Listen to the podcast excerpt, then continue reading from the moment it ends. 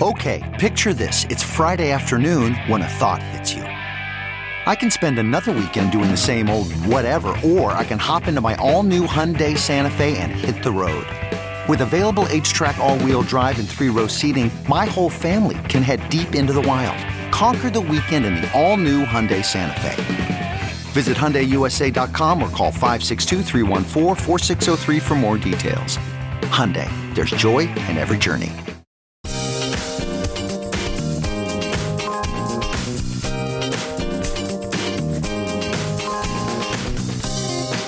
Joravsky Show for this Thursday, August 10th starts now. On today's show, Ace attorney Jim Coogan stops by to talk Trump, talk the law, and to talk about his new podcast.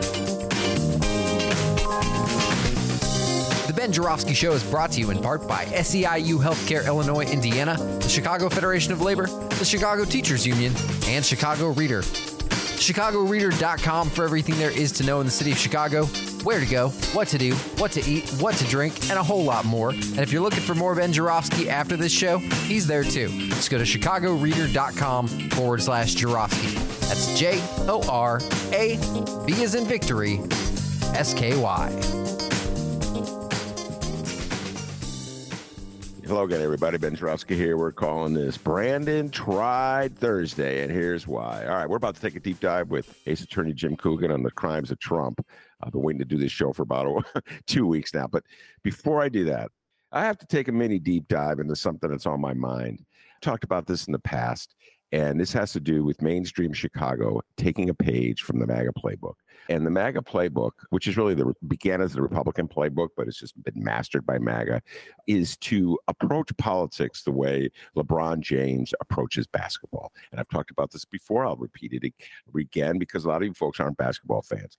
LeBron James is the greatest basketball player in the NBA, arguably the second greatest player of all time. There are people coming to the show and say he's the greatest player of all time. I'm not going to get into that right now. But if he has one thing that's annoying, it's his tendency to cry about every call that goes against him by a referee. It's called working the refs. So there's this clip right now of LeBron James where somebody is like, they barely, I don't even think they touch his jaw, but it looks like they may have touched his jaw and he falls back. He, he falls back like Tim Anderson in, uh, in the Cleveland game. Jim Coogan knows what I'm talking about. Every White Sox fan's a little ashamed of Tim Anderson. A phantom punch. He's all of a sudden knocked out. Anyway, he falls back like it's the most brutal attack in the world. He didn't get the call then, but maybe he'll get the call the next time when he whines and cries. That's what MAGA's been doing for the last 20 years. And now mainstream Chicago has started it. I've been watching this ever since Brandon Johnson was victorious over uh, MAGA Light, Paul Vallas, in the uh, last election. Mainstream Chicago has been working the refs, trying to pretend as though Mayor Brandon Johnson is somehow or other a dangerous lefty. a dangerous, scary lefty, a product of the evil Chicago Teachers Union. That's how they play it. And so now there's a story in the Sun Times. Nothing can be done in a single year. It's about a, a Frans Spielman interview with um, who is it? It's the chief operating officer, John Roberson of the uh, Brandon Johnson administration. But the theme of the article is somehow or other downtown Chicago business interests are very concerned about Brandon Johnson. Will he go too far? Will he be anti business? The man has got to be the most, he's the fairest mayor I've ever seen. He is so nice to the downtown business community. It's unbelievable. No mayor that preceded him has ever been even remotely similarly what receptive to the left in this town. Mayor Lori Lightfoot gave a big middle finger to the left almost from the day she walked into office and kept it there the whole four years. Mayor Rahm despised the left. God forbid he put anyone resembling a lefty in his administration. He hated the left. When the hunger strikers went on strike for a new school, Dyett school on the South Side, he wouldn't even meet with the hunger strikers. They were like, the, they were pleading with him. There were people pleading with meet with the hunger strikers so he could find some accord that they'll stop their strike and maybe they won't seriously hurt themselves. No, he hated the left. And Mayor Richard M. Daley, I don't think he hated the left with as much vehemence as Rahm did, but he certainly didn't invite him in. It was very much a centrist, middle of the road, taking care of the business community. He put business community leaders on all the major boards. He relied on them. He trusted them. They ruined the Board of Education with their insane public financing uh, schemes. But they, we just all went along with that. And so here we got Brandon Johnson. He's bending over backward. I just quickly jotted down uh, some of the ways he's bent over backward to be conciliatory to mainstream to Chicago. We talk about it all the time. He met with Mayor Rahm and sent out the lovely little tweet. Remember that? Uh, he uh, he indulges Sterling Bay, the big time developer with Lincoln Yards. Like he, they're like he listens to their concerns. You know, and there's a possibility that the Chicago teachers pension fund may bail out Lincoln Yards. I'm saying don't do it, teachers, don't do it. But there's a possibility. And he's been nicer to them than Lori Lightfoot was, that's for certain. Uh, and um, just appointed uh, uh, significant business leaders to his boards. He goes, he's met with aldermen, uh, Gil Villegas, went to his uh, fundraiser, a very centrist uh, alderman. This guy has like, oh my goodness, a Lollapalooza welcoming Lollapalooza to Chicago. You know, this is what makes you, that is like, they just took away the park for Lollapalooza. Oh, we welcome you to Lollapalooza. Just letting everybody know it's going to be business as usual. These are things that we all, even as lefties, we understand. Yeah, he's got to do it. He's got to play nice. He's the mayor of the whole city. He's not a lefty mayor. We all kind of understand it because I guess lefties are more grown up uh, than the business community. But this, this game that the business community is playing, you, we really want to get a hold of it. Read Greg Hinz, my old poker playing pal in the uh, in Crain's. Oh, he's crying. Oh God, he's so mean. And then they they find some downtown alderman interview who'll be sobbing. I don't know what they make this stuff up. It's called playing the refs, ladies and gentlemen, and that's what's going on in the city of Chicago as we head into the budget season which is where it's all going to come down. What will that budget do, and who will win, and what programs will get financed, and who's going to pick up the tab, and what's it going to do to property taxes? Uh, what's he what's he going to do with the police budget, et cetera, and so forth. That will be that's a fight further down the road, like in September and October. Uh, but right now, the whining has begun as the business community takes a page from MAGA, trying to play the ref with their little sobbing. All right, without further ado, I'm going to bring on Jim Coogan. He's been patiently sitting through this, eagerly awaiting an opportunity to update us on the crimes of Trump. Ace Attorney Jim Coogan, welcome back to the show. Hey, Ben. It's good to see you. Yes. And uh, before we get into the crimes of Trump, uh, a little news on the Jim Coogan front. Uh, Jim Coogan cut a deal with my dear friend, Dr. D, uh, producer Dennis, uh, and producer Chris uh, so why don't you tell folks uh, what's going on? Jim Coogan has an announcement to make. Go ahead, Jim. I do. I am in good hands with producers extraordinaire, uh, Dennis and Chris. And I'll give a little shout out to their new side project, Ear for Audio, because those good people have walked me through the first stages of launching my own podcast. Uh, so this is a chance to to sort of announce that to the world. It's called Coogan Knows the Law. We dropped this week. And uh, just to give everybody a little description, if you like these kind of shows where Ben and I talk about legal implications of big news, we're going to have some shows like that. So far, the first few episodes are actually even more straightforward and simpler. Just it's me explaining some simple points of law um, in very what I hope to be digestible format that people can kind of just get 10 minutes or so of explaining some little thing What's the difference between a criminal case and a civil case? What's a deposition? What's a witness? Uh, what kinds of witnesses are there? So little things like that. And then we'll probably also have some interviews. I might have to uh, uh, hassle our our Chicago and worldwide famous host here for an interview at some point if I can get him. Uh, I know he's got a busy schedule, running first Tuesdays, writing his column, doing these shows, but maybe I can even uh, wrestle a little bit of Ben Joravsky's time for an interview at some point on Coogan knows the law. One more time for everybody. Yeah, no, it'd be fun. I'm a, I'm obsessed with TV law shows. I've told you this in the past. This is interesting about Jim Coogan. I, I guess you're just tired of doing law, uh, practicing it, thinking about it, writing about it, talking about it. When it comes to watching on a TV, I notice you're not a big fan of these uh, TV law shows. The Lincoln Lawyer, utterly obsessed with the Lincoln Lawyer. Uh, I read all the uh, Mickey Haller uh, Lincoln Lawyer books written by uh, uh, Michael Connelly. Before that, I was uh, The Good Fight, utterly obsessed with The Good Fight. Uh, so I'll come on your show, but you'll have an assignment. you'll have to watch one of these shows, and then we critique, uh, like how how realistic they are in terms of the legal arguments. They they condemn. I think I told you this. The Good Fight, which I'm I really recommend to all my listeners, particularly the boomers out there. I think it's just so it was made for boomers. Jim, you're not a boomer. You're too young, way too young to be a boomer. You're a millennial.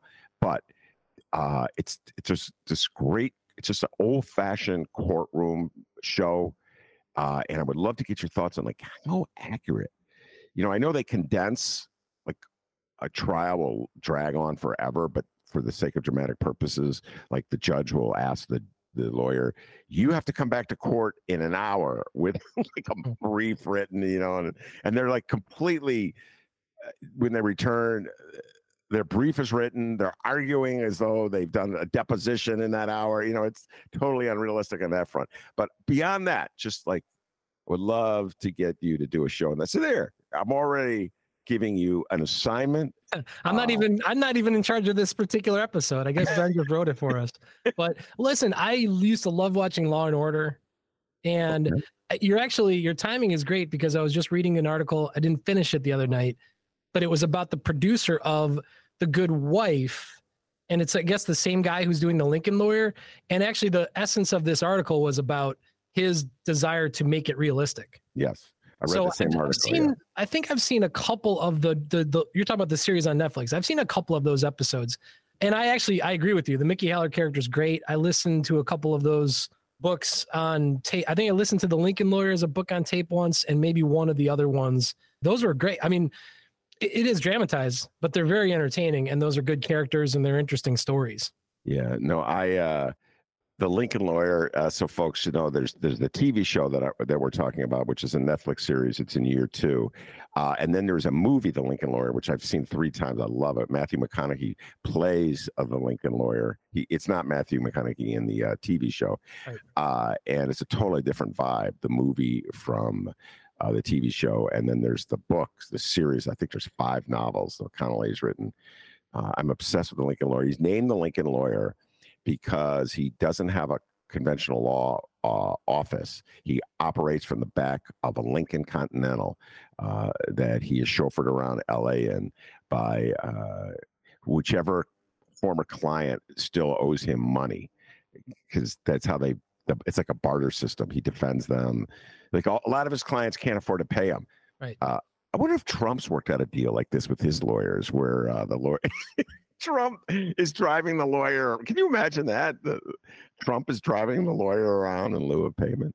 Hey, listen, uh, he was the one who wanted to grab the wheel on January 6th he, and drive himself to the Capitol building. So that's he's, uh, point. He's just misses the days that he wasn't being chauffeured around. I am the walking podcaster.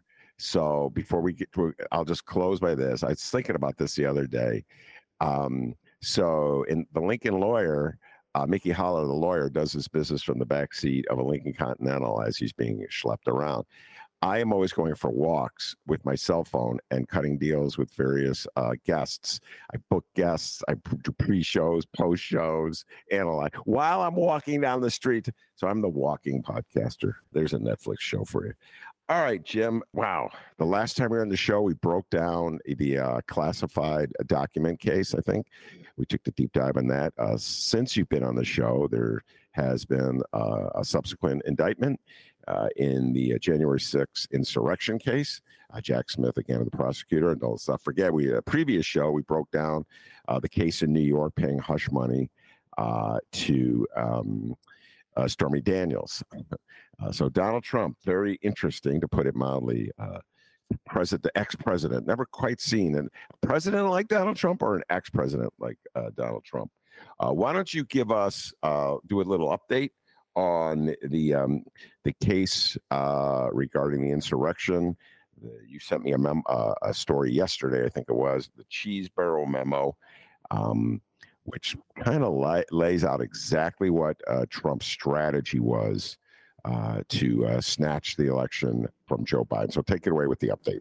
Well, the indictment came down last week, and then we were treated with this really interesting breaking news that many people who were following the story were already aware that a constitutional scholar slash professor named John Eastman had previously authored, I guess, a legal styled memo to describe aspects of the Constitution and the Electoral Count Act and walk through them and describe kind of ways that they could be manipulated, including to try to incorporate the vice president's role in counting the electoral college votes on what is always that day following the election, so January 6th.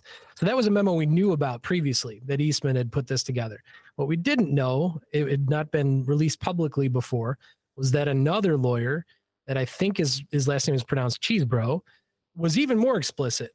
And I, I, I honestly I don't understand why criminal conspirators write things down this way when in this particular case, he, according to the reporting on what is in this memo, uh, actually outlined that it, what they're proposing wasn't even consistent with the law. That, in his theory, even the Supreme Court wouldn't go along with what they were attempting to do. In fact, the whole purpose of it really wasn't legal. The Chesebro memo was not. Let's let's separate the two. The Eastman memo was sort of like the legal um, cover if you want to put things in legalistic terms and and let's be clear all of the the things that have happened since the lead up to the 2020 election and the following efforts to subvert the constitution and keep the former president in power.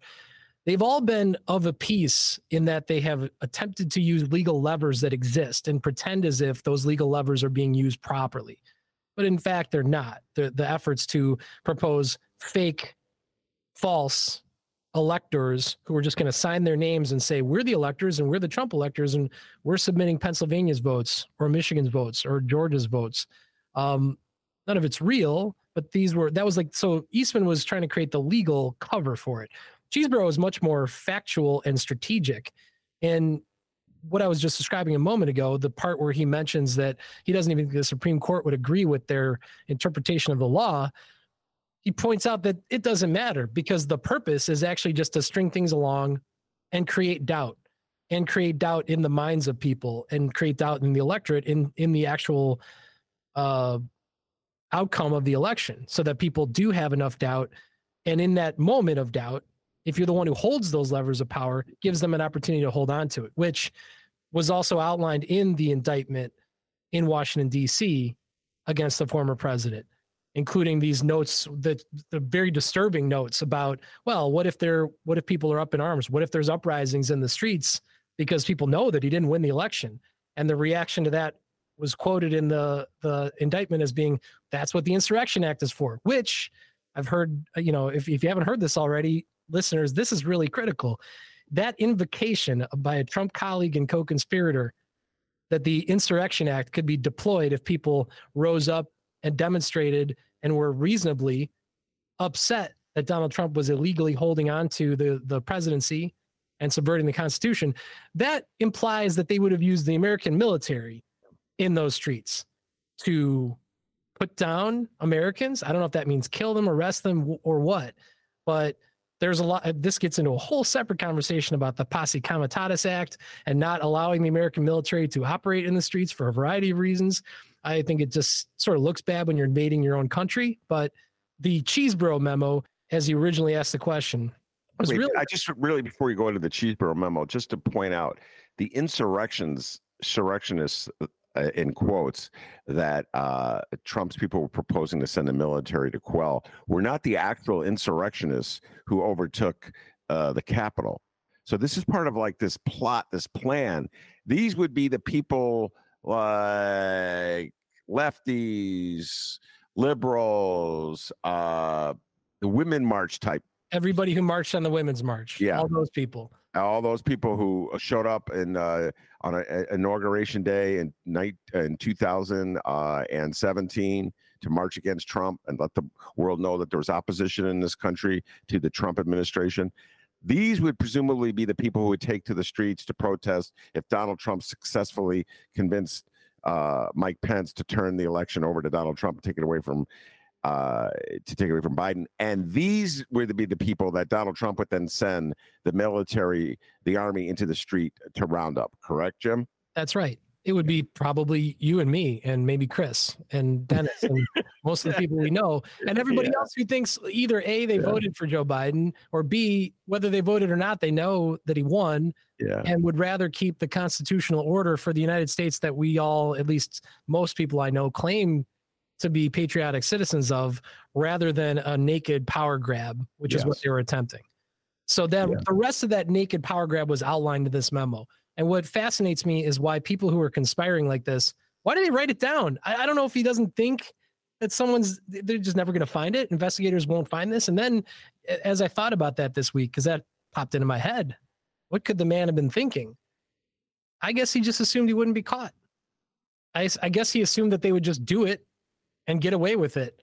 And it wouldn't make any difference at that point because once you get that investigation started, once they find that document, him writing down I'm a lawyer. I'm offering this thing that I am explicitly saying is a contrary to the law. He can never argue that he didn't believe that it was or that he believed it was legal. He wrote it down that he knew it was illegal. Yeah. And the whole purpose of it was to create distraction and to create chaos. And then in the midst of that chaos, he outlined the rest of the plan, which included, I think they even refer to them as fake electors. I mean, they know that these weren't real people. In fact, there's there the rest of the reporting is fascinating where some of these electors were hesitant about signing their name to something and got tricked into it by telling them, "Oh no, no, no, no. We're not really going to use these unless we really have to or, you know, unless there's some whatever other things happen." Because some of them realized this is completely insane and it's not real. They know that he didn't win Wisconsin. They know he didn't win Michigan. Those people still showed up at the Michigan ca- or at the uh, the Capitol uh, in Lansing, Michigan, pretending like they should be let in. There was there's I think there was video of that. They videoed themselves being turned away by a security guard back in uh, in the, whatever December of 2020. So he writes these things down, including the use of the fake electors, including the use of delay tactics in the Senate, and then prodding former Vice President Pence to either choose the other electors or just to buy more time before they could come up with some. Remember, there was also this implication or uh, attempt to delay things for 10 days. That was Ted Cruz's effort mm-hmm. as of mm-hmm. even January 6th. I think he was still on that note even after they shut things down for several hours and resumed the count at two or three o'clock in the morning. Uh, he still wasn't backing off the uh, demanding that the Senate put this off for 10 days and study things and, and have some kind of a hearing or something like that.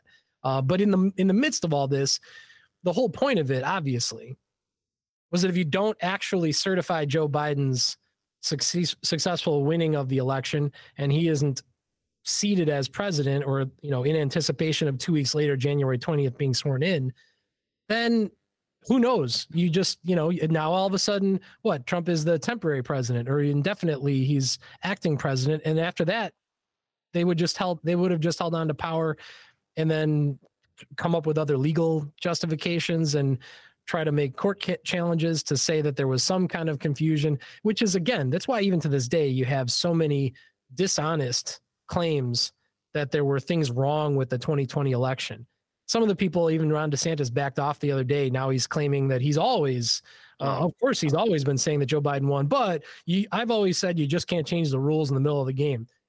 Do, do people not remember what happened in 2020? There was this whole flu thing. Like I, the reason why there were drop boxes, the reason why they changed those laws wasn't because it was some sort of manipulation of counting of votes. It was to facilitate the transition in a democracy that requires people to actually vote in order to get to this still perverse thing that we have as electoral college. But regardless, it, it's as if that just never happened. They don't. They're just going to pretend like we can't remember why there was anything unusual going on that year. So that's kind of where the Chesebro thing comes and meets the rest of the indictment document, which is very thorough, very detailed. And again, prosecutors write these things when they know they have this evidence cold. They have statements, they have grand jury testimony. They have documents. Hmm. It's these aren't allegations that they're just going to be unable to prove. All right. You mentioned, you referred to the openness of it all. Like so, here they are. They're they're uh, plotting and planning uh, to snatch the presidency uh, from Joe Biden, but they're kind of open about it. I'd love for you to talk about this. I mean, this is characteristic in many ways of Donald Trump uh, I hesitate to say I find it refreshing, but I'm trying to think of the right word to describe it. he, he he's in some ways very transparent. Just uh, like so. For instance, let's think about it. The um, the documents case uh, where he took classified documents. He just took them, shared them with people, talked about them, like showed people the documents, bragged about it, uh, and then defied the feds when they came a calling for them. Uh, you and I have talked about this. The motive, I've I've just personally believe he wanted to extract something from the feds for the documents. Uh, he probably thought he could get money. He misread the Richard Nixon uh, case from way from many years before. But whatever his motive was, uh, he did not try to conceal the fact that he took the documents.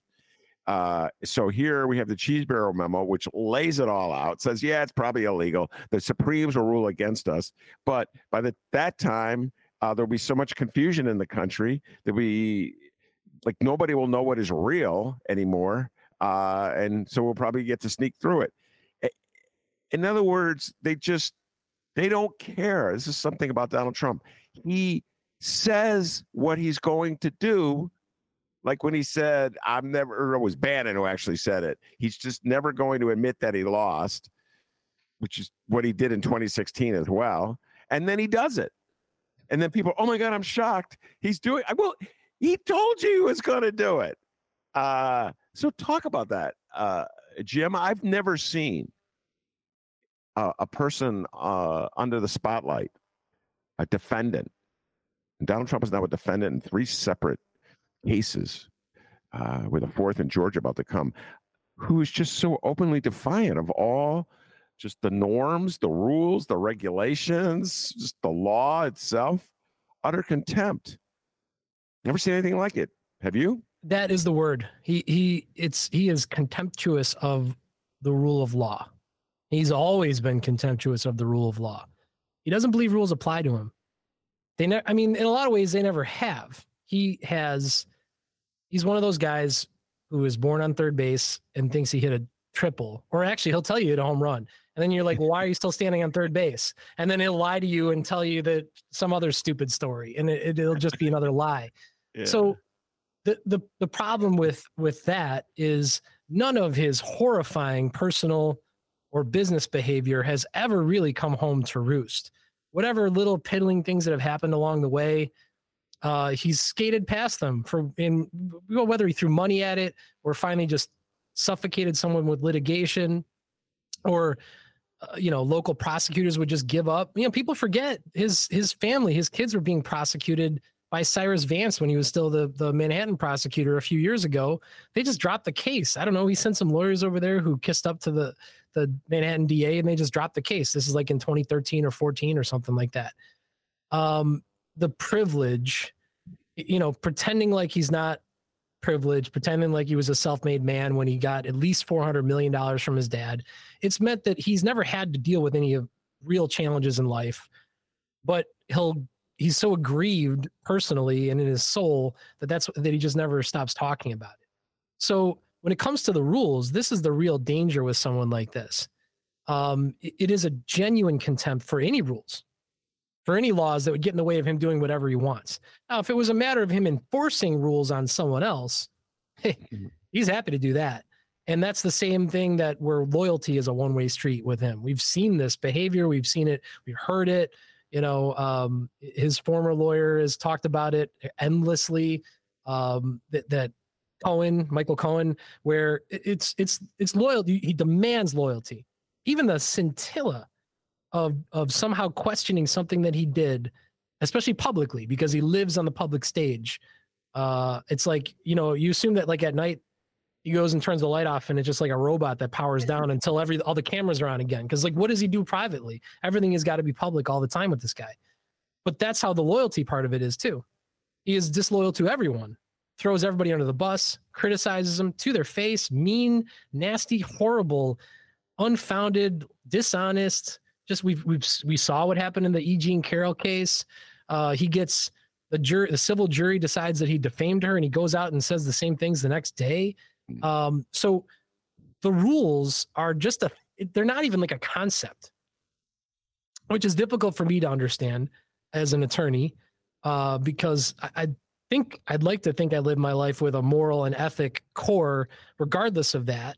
But then also having learned how the rules actually work, I mean, part of why I was interested in becoming a lawyer in the first place was I got the I started to understand, well, this is the system.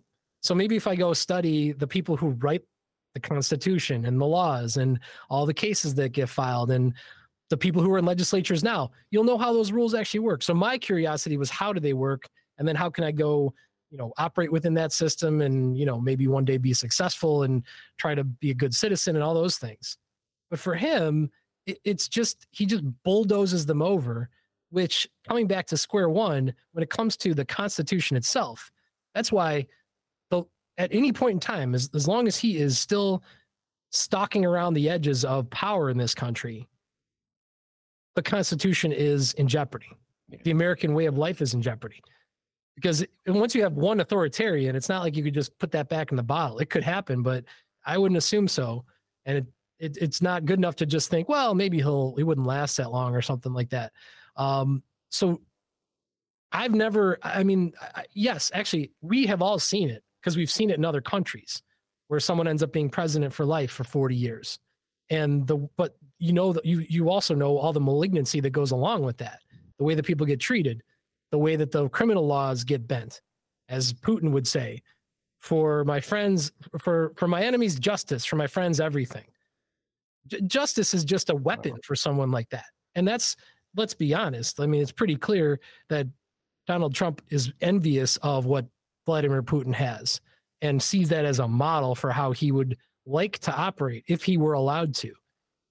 You talk about working the refs. All we ever heard for four years while the guy's in power, first two years power, he actually has both houses of Congress. And all he does is complain about the things they won't let him do. And he and he still has utter contempt for Mitch McConnell for not letting him just do whatever he wanted or passing even stupider things or letting him, you know, destroy other parts of the government because McConnell's goals are not in line with Trump's goals, even though they're both part of the the GOP you know, world and that side of things. So we've seen it, but we've never seen someone in America who had this much power and at least especially with the most famous and powerful political leaders, they've either been men of slightly better faith, not like they're all a bunch of saints, or they got reined in at some point, like Richard Nixon did. And the only thing that reined Trump in was they literally pushed him out of office. I mean, he lost the election. He tried not to acknowledge that it happened. Now we're de- we're actually talking about the criminal cases surrounding that, but he would have stayed if he could, and he wasn't going to listen to Barry Goldwater or whoever it was that walked over to the to the White House and told Nixon that he better resign or he's going to get not just impeached but convicted. Uh, that was a great riff. I uh, let's leave the realm of the law for a moment and, and talk about uh, Trump's persona. Get your thoughts on this. There's an aspect of of Donald Trump uh, and that persona and the caricature of Donald Trump, the defiant Donald Trump, the the the, the Donald Trump uh, that never admits that he was wrong, that always counterattacks, uh, that uh, thumbs his nose at authority that I think is very appealing to a lot of people in this country, regardless of their political leanings. Regard so Donald Trump treats prosecutors the way I think a lot of people wish they could treat the law.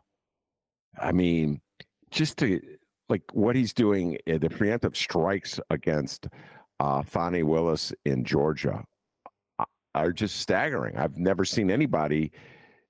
He mocks her, he maligns her, he makes up stories about her, and she hasn't even filed. The charges have not been formally filed. The indictment has not been issued. It's just a preemptive strike. Uh, there's something very gangster about it, beyond anything Don Corleone ever did uh, in The Godfather or Michael Corleone ever did in The Godfather. It's just, I, th- I think he's really influenced. But it's clear he's been influenced by mobster movies and wrestling and Roy Cohn. I think those are maybe the three biggest influences uh, in his life. Uh, and um, I think there's a lot of Americans they enjoy that. They like that. Uh, the the notion of the outlaw who defies the law and gets away with it. uh, has. It rings. Tr- it, it, it's something that uh, rings true to a lot of Americans. They want to believe in that. They want to follow that person. They want to be an outlaw. They don't want to have to follow the rules. Your thoughts about this? Well, yeah, it, it helps to start from the perspective that you have to be a person who just doesn't care. You don't have any ethics in the first place. So that helps. That's an enormous that I think we've actually had this conversation in that that's kind of like his superpower. That dishonesty, being honest, being ethical, being decent, being moral are not constraints for him. So that makes it a lot easier to do the rest of this stuff.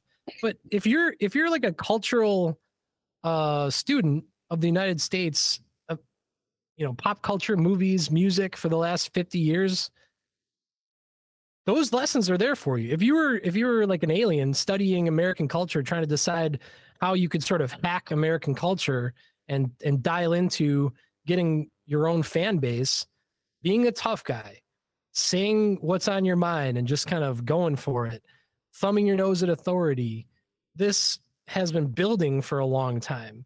Things that were kind of seen as rebellious or edgy back in the 50s and 60s are quaint at this point but it had to build up you know the the cultural evolution post world war ii 50s 60s 70s 80s it's all been about like some growing element of braggadocio being a tough guy sticking it to the man. Um you know i've, I've I've watched some of the 70s movies where essentially it's an indictment of the bureaucratic machine just being just stifling to human nature and to liberty and just driving you crazy and the system just isn't it just doesn't work.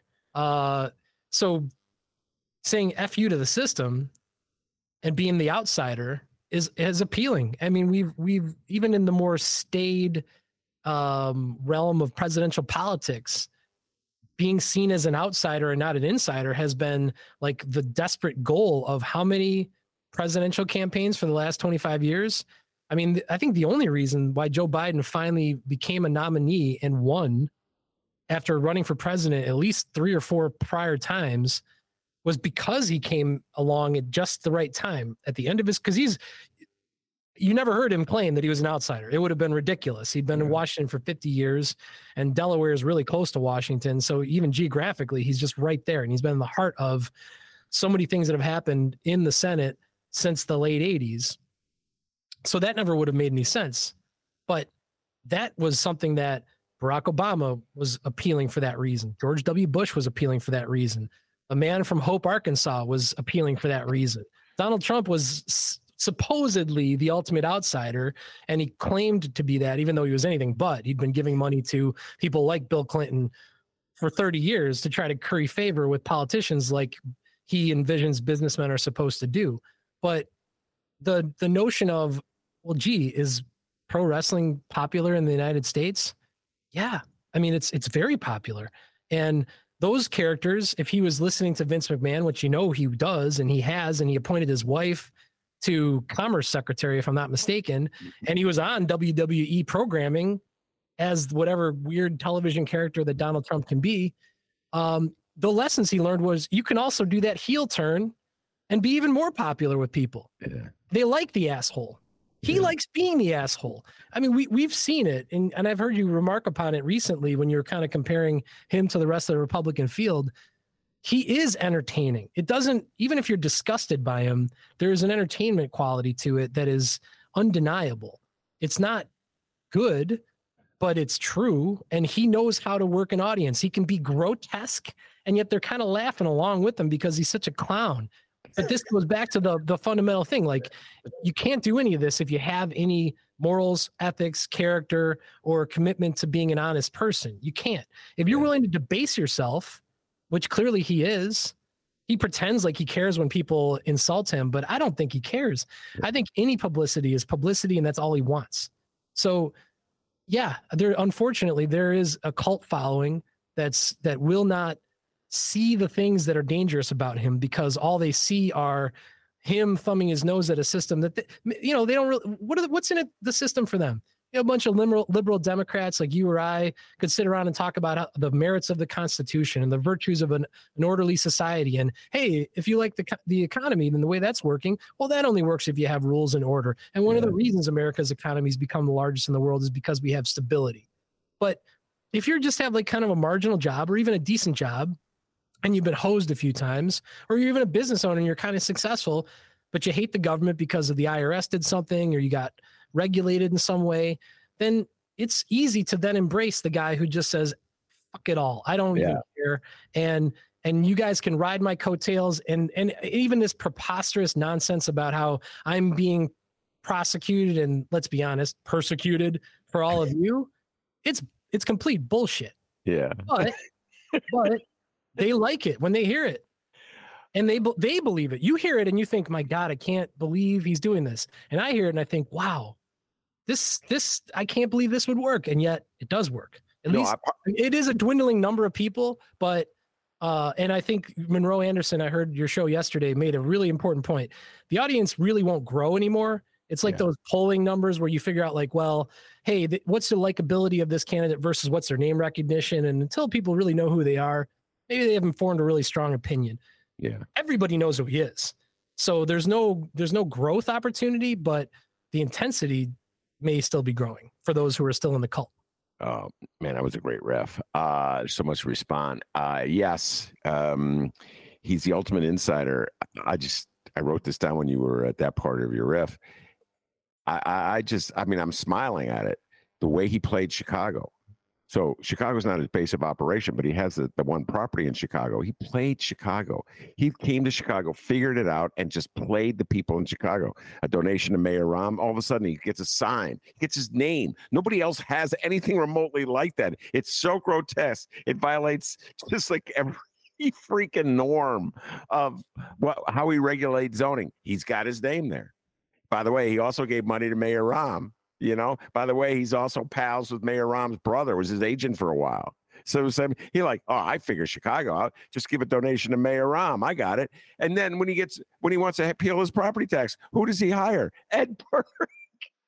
That's, Suddenly, that's the ultimate Chicago insider move. He knows he knows where those buttons are. Yeah, he hires Ed Burke, ladies and gentlemen. 14th Ward Alderman. You remember him, former 14th Ward. So he knows how to play the system. Finance chair, remember him? Mayor Daley's finance chair, Mayor Rahm's finance chair. Yeah, the guy. That Ed Burke, the one the city council gave a standing ovation to when he left one step ahead of his own federal indictment. That Ed Burke. So you're absolutely correct. He's the ultimate insider, and then he just shifts out of the insider role, having been beneficiary of all these breaks uh, and he just says he's a victim. There's a sob story in the front page of the New York Times, which I was thinking of leading with this show, uh, Jim, but I decided to go with the sob story for the business community instead. How so many people sob so much who are so powerful and have so much, Jim? I just truly don't understand. Mm. But there's a sob story from Trump. Uh, apparently, the um, the feds were looking at. Uh, they got a warrant to read his Twitter uh, uh his Twitter account. So like I guess private messages, et cetera, and so forth.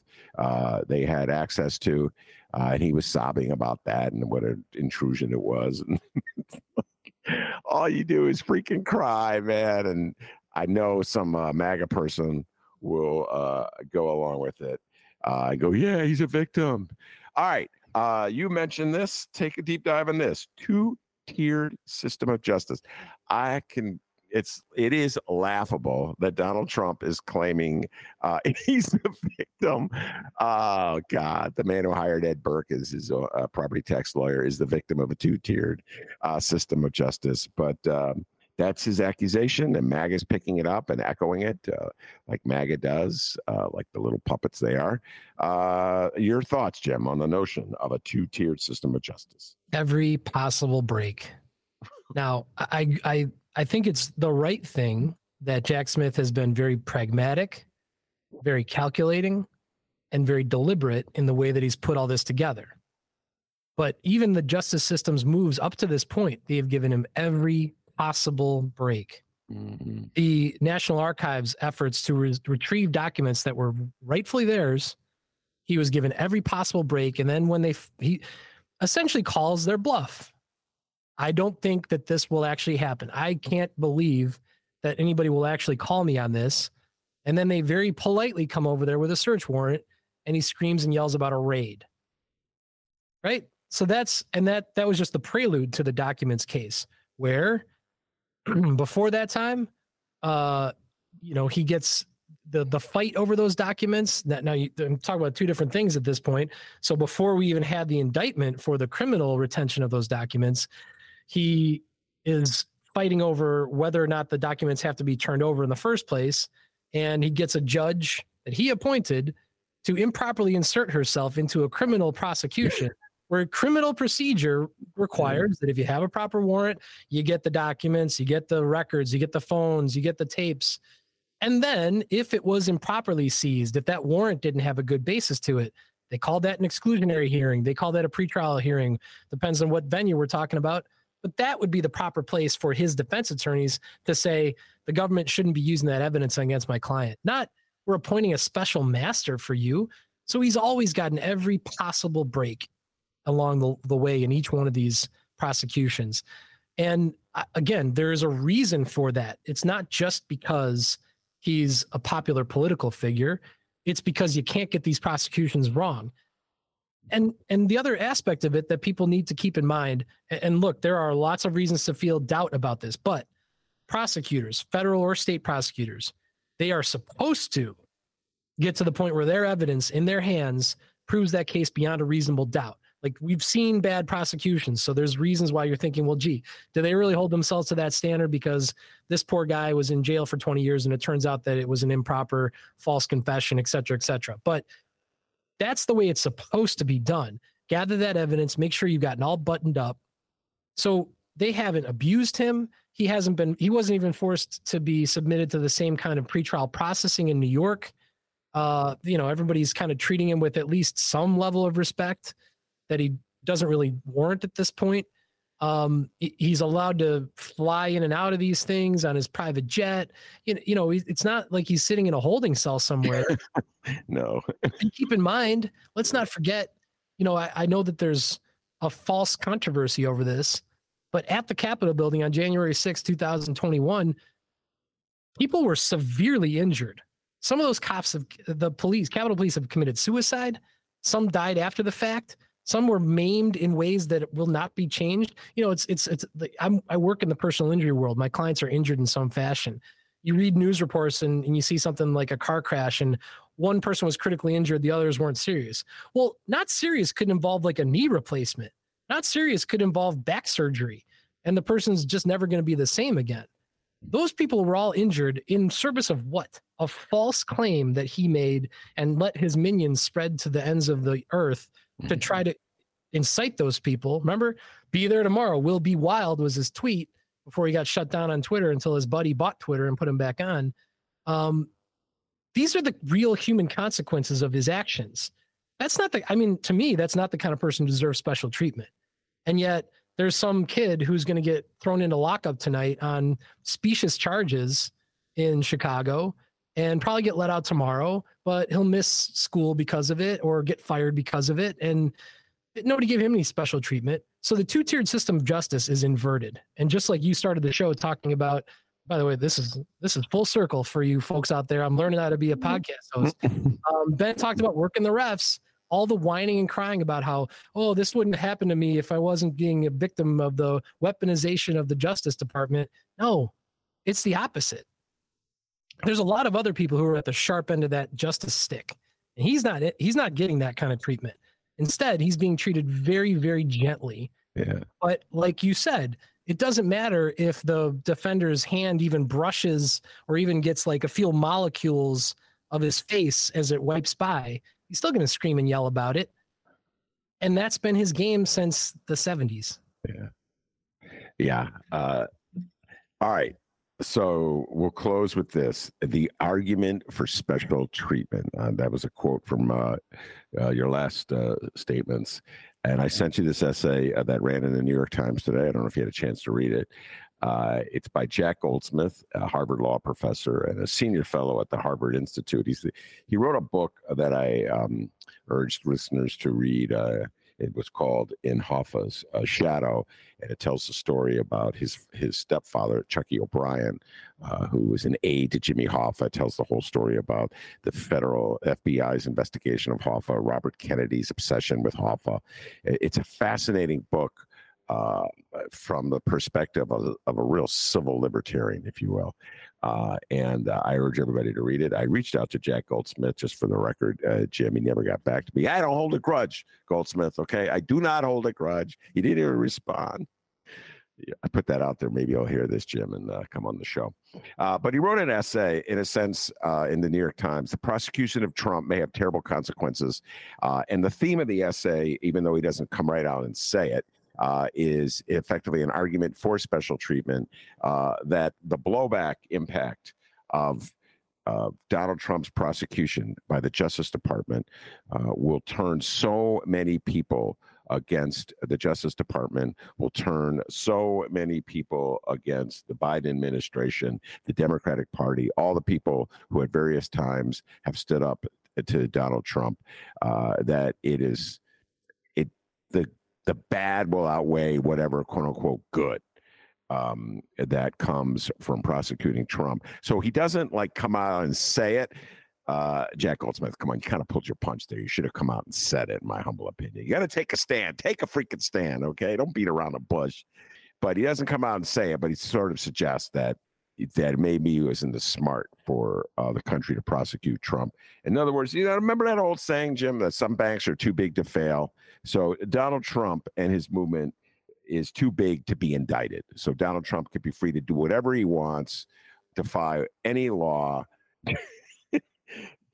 lead an insurrection if that's what it counts. Eh, but it's because but because so many people will be upset by any attempt to punish him for whatever he does, we should just let him get away with it uh, because we don't want to upset that portion of the population. That essentially is the Jack Goldsmith argument as put forth in the New York Times. Your thoughts about the Jack Goldsmith argument? So if you develop a big enough political following, you could just commit crimes. That's the that's really what it distills to. Um, you know, there I have a few things to say about this, but I do have to ask you a trivia question if you know the answer to this. Do you know when or why the Justice Department was created in the first place? No, I do not know. it was 1870. That's when they first started. Okay.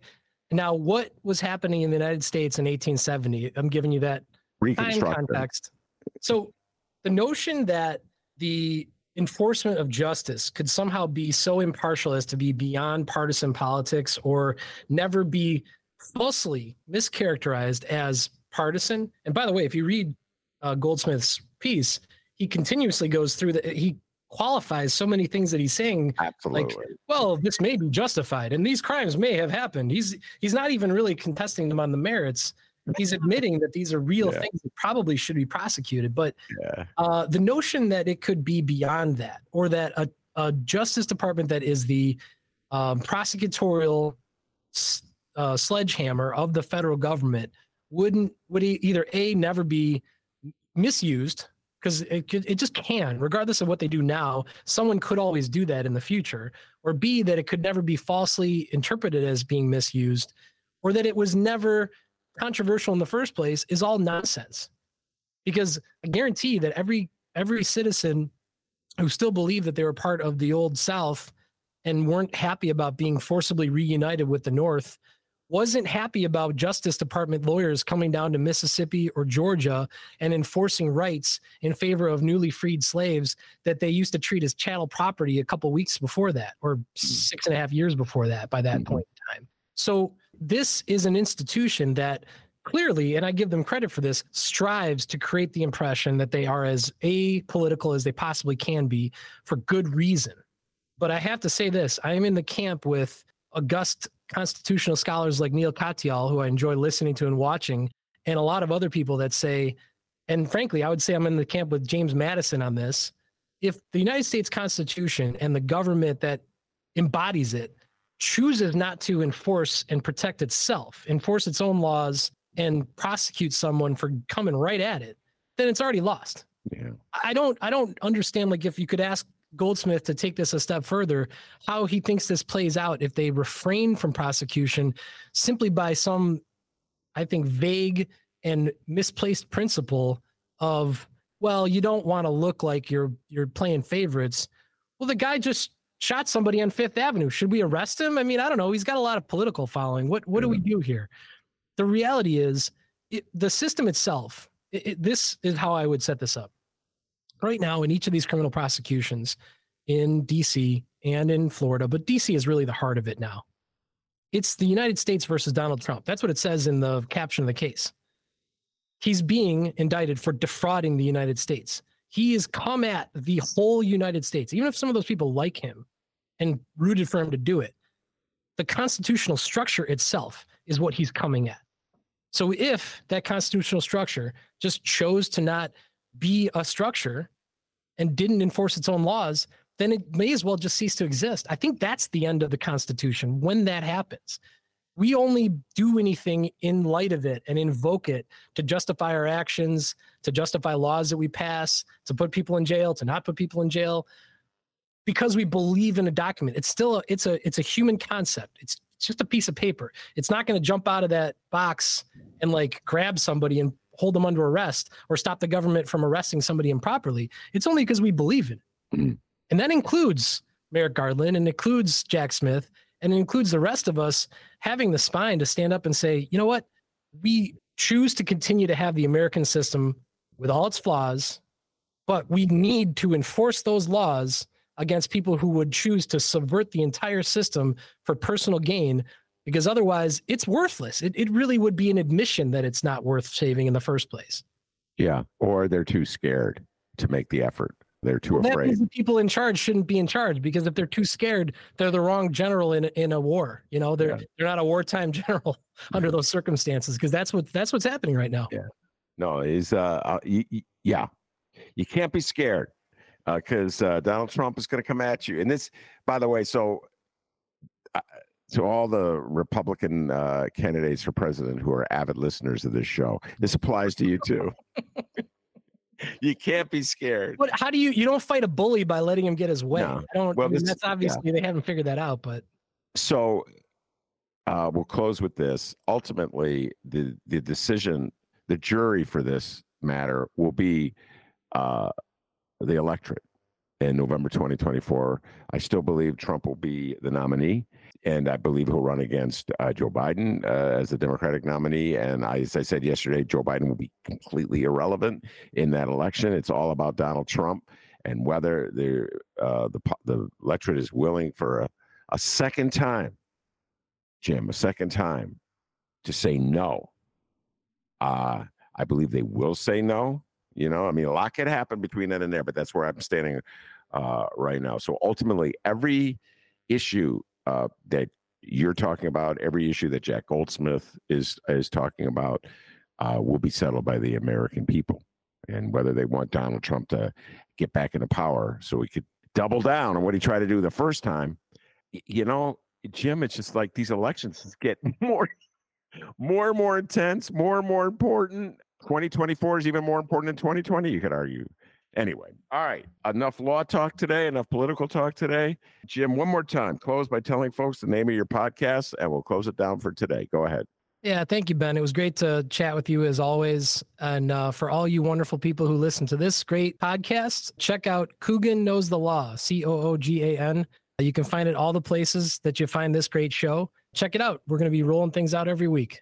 And uh, anybody out there is dreaming of doing a podcast, thinks they got something to say, I urge you to give my old friend uh, Dr. D and producer Chris, either one of them, a call because they're exceptional producers and they can really help you get started as they help Jim get started. Dr. D and producer Chris. All right, Jim, thank you so much. Appreciate you taking the time to talk to me as always. Uh, and your assignment uh, will be to be watching uh, The Good Fight and The Lincoln Lawyer. So get to work, young man. Uh, you'll I think you'll really get a kick out of both shows, particularly the good fight. I want to also want to thank producer Chris for doing an outstanding job as he always does. Hey, producer Chris, give yourself a raise, take it out of petty cash. Take care, everybody.